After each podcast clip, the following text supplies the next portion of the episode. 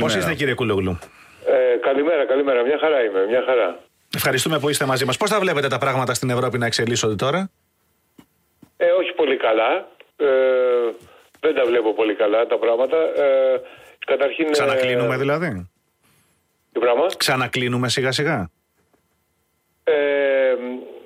Εντάξει, ανάλογα με τη χώρα, έτσι. Δηλαδή υπάρχουν χώρες οι οποίες έχουν οργανωθεί πολύ καλά και αυτές δεν βλέπω να κλείνουν. Παραδείγματος χάρη Γερμανία και άλλες χώρες του Βορρά. Τώρα εμείς είμαστε σε δραματική κατάσταση και φοβάμαι ότι θα έχουμε πολύ σημαντικό πρόβλημα σε λίγο χρονικό διάστημα. Να πάμε λίγο στο θέμα για το οποίο σας καλέσαμε και μπορούμε να επιστρέψουμε λίγο στα της Ευρώπης. Γράψατε χθες ένα άρθρο στο οποίο καταγγέλλεται ότι σκοπίμως αποκλείστηκε η ενημερωτική ως τη σελίδα TVXS, την οποία έχετε, από τις ερωτήσεις που γίνανε στη συνέντευξη του Αλέξη Τσίπρα στην Θεσσαλονίκη. Λέγοντας ότι επειδή γράφτηκαν δύο κριτικά άρθρα για τον εσωτερικό ανασχηματισμό. Σωστά? Εν μέρει, γιατί δεν τα έγραψα εγώ αυτά. Εγώ μετά την εκλογή μου ως ευρωβουλευτή έχω τελείως αποσυρθεί από την δημοσιογραφική διαχείριση του TVXS. Επομένως έχω μια καθημερινή αρθρογραφία, αλλά πέρα από αυτό τίποτα. Επομένως δεν είχα σχέση ούτε με την συμμετοχή στη συνέντευξη τύπου, ούτε με την στη συνέχεια τη δημοσιογραφική κάλυψη και σχολιασμό αυτών που έγιναν και που δεν έγιναν στη συνέντευξη. Άρα αυτό που μπορώ να σας πω είναι το εξής. Γιατί ρώτησα και έμαθα. Αυτό που έμαθα είναι τα παρακάτω γεγονότα. Το γραφείο τύπου του ΣΥΡΙΖΑ έστειλε στα μέσα ενημέρωσης ένα mail στο οποίο έλεγε ότι όσοι θέλουν να παρακολουθήσουν ζωντανά την συνέντευξη τύπου στη Θεσσαλονίκη θα πρέπει μέχρι την Τετάρτη να υποβάλουν αίτηση. Όσοι δεν θέλουν ζωντανά αλλά θέλουν διαδικτυακά, θα το κάνουμε κανονικά, όπως γίνεται κάθε χρονιά. Το TVXS αποφάσισε να το κάνει διαδικτυακά, να μην στείλει δηλαδή άνθρωπος στη Θεσσαλονίκη. Ναι. Η Πέμπτη λοιπόν, όπως γίνεται κάθε χρόνο, επικοινώνησε με το γραφείο τύπου και τότε του είπανε ότι έχουν κλείσει οι θέσεις και δεν μπορεί να γίνει δεκτό το αίτημα. Αυτό είναι από την Πέμπτη, γιατί διάβασα σήμερα σε... Μήπως κατανοείτε τι σημαίνει έχουν κλείσει οι θέσεις? Επειδή δεν γίνεται κράτηση σε αεροπλάνο, επειδή δεν είναι κράτηση σε αεροπλάνο, είναι ερωτήσει σε μια συνέντευξη τύπου, η οποία κράτησε και κανένα τετράωρο, έτσι. Παραπάνω. Ναι, υποτίθεται ότι ήταν, από ό,τι υπόθηκε δηλαδή, ήταν κλεισμένες οι θέσεις, δεδομένου ότι αυτό θα γινόταν διαδικτυακά και η διαδικτυακή σύνδεση έχει κάποιο όριο, δεν μπορεί να μπουν και 200 άτομα, αλλά εν πάση περιπτώσει αυτά είναι τα πραγματικά περιστατικά.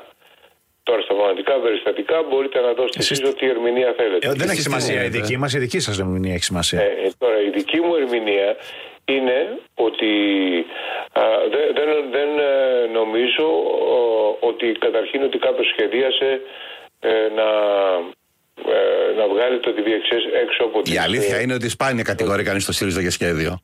Ναι, λοιπόν, αλλά από εκεί και πέρα νομίζω ότι έγινε λάθος σοβαρό για το γεγονός ότι το TVXS, που είναι ένα μεγάλο site με ιστορία, αξιόπιστο, και είναι το μεγαλύτερο ίσως site στον χώρο της αριστεράς, κεντροαριστεράς, δεν του δόθηκε μια δυνατότητα το οποίο θα μπορούσε να του δοθεί. Αυτό δεν είχε να κάνει με το ότι σε τιμωρούμε για κάτι που έγραψες, αλλά ξέρετε είναι σαν το πάρτι. Δηλαδή κάνω ένα πάρτι και κάποιος μου λέει δεν με κάλεσες σε μένα ή για κάποιο λόγο δεν πήρα την πρόσκλησή σου. Εκεί αν τον αγαπάς πολύ, του λες έλα δεν πειράζει. Αν δεν τον αγαπάς και πολύ, Του λέω εντάξει, δυστυχώς. Εσείς σήμερα τους αγαπάτε περισσότερο. Χθες που τα γράφατε αυτά, είχατε γράψει πράγματα πιο συγκεκριμένα. Δηλαδή δεν θεωρώ ότι έγινε συνειδητή προσπάθεια. Πάντως, κύριε Κούλογλου, εντάξει, με αφορμή αυτό. Δεν υπήρξε και έγινε λάθος στο γεγονός ότι έπρεπε το TVXS να μπει. Πάντως αυτό που παρατηρούμε. Σε 2,5 ώρες συνέντευξη θα μπορούσε να βρεθεί μια θέση. Αυτή είναι η γνώμη μου. Και μια θέση και θα μπορούσε να κάνει και την ερώτηση ο εκπρόσωπος μόνος του. Να πει το TVXS ρωτάει.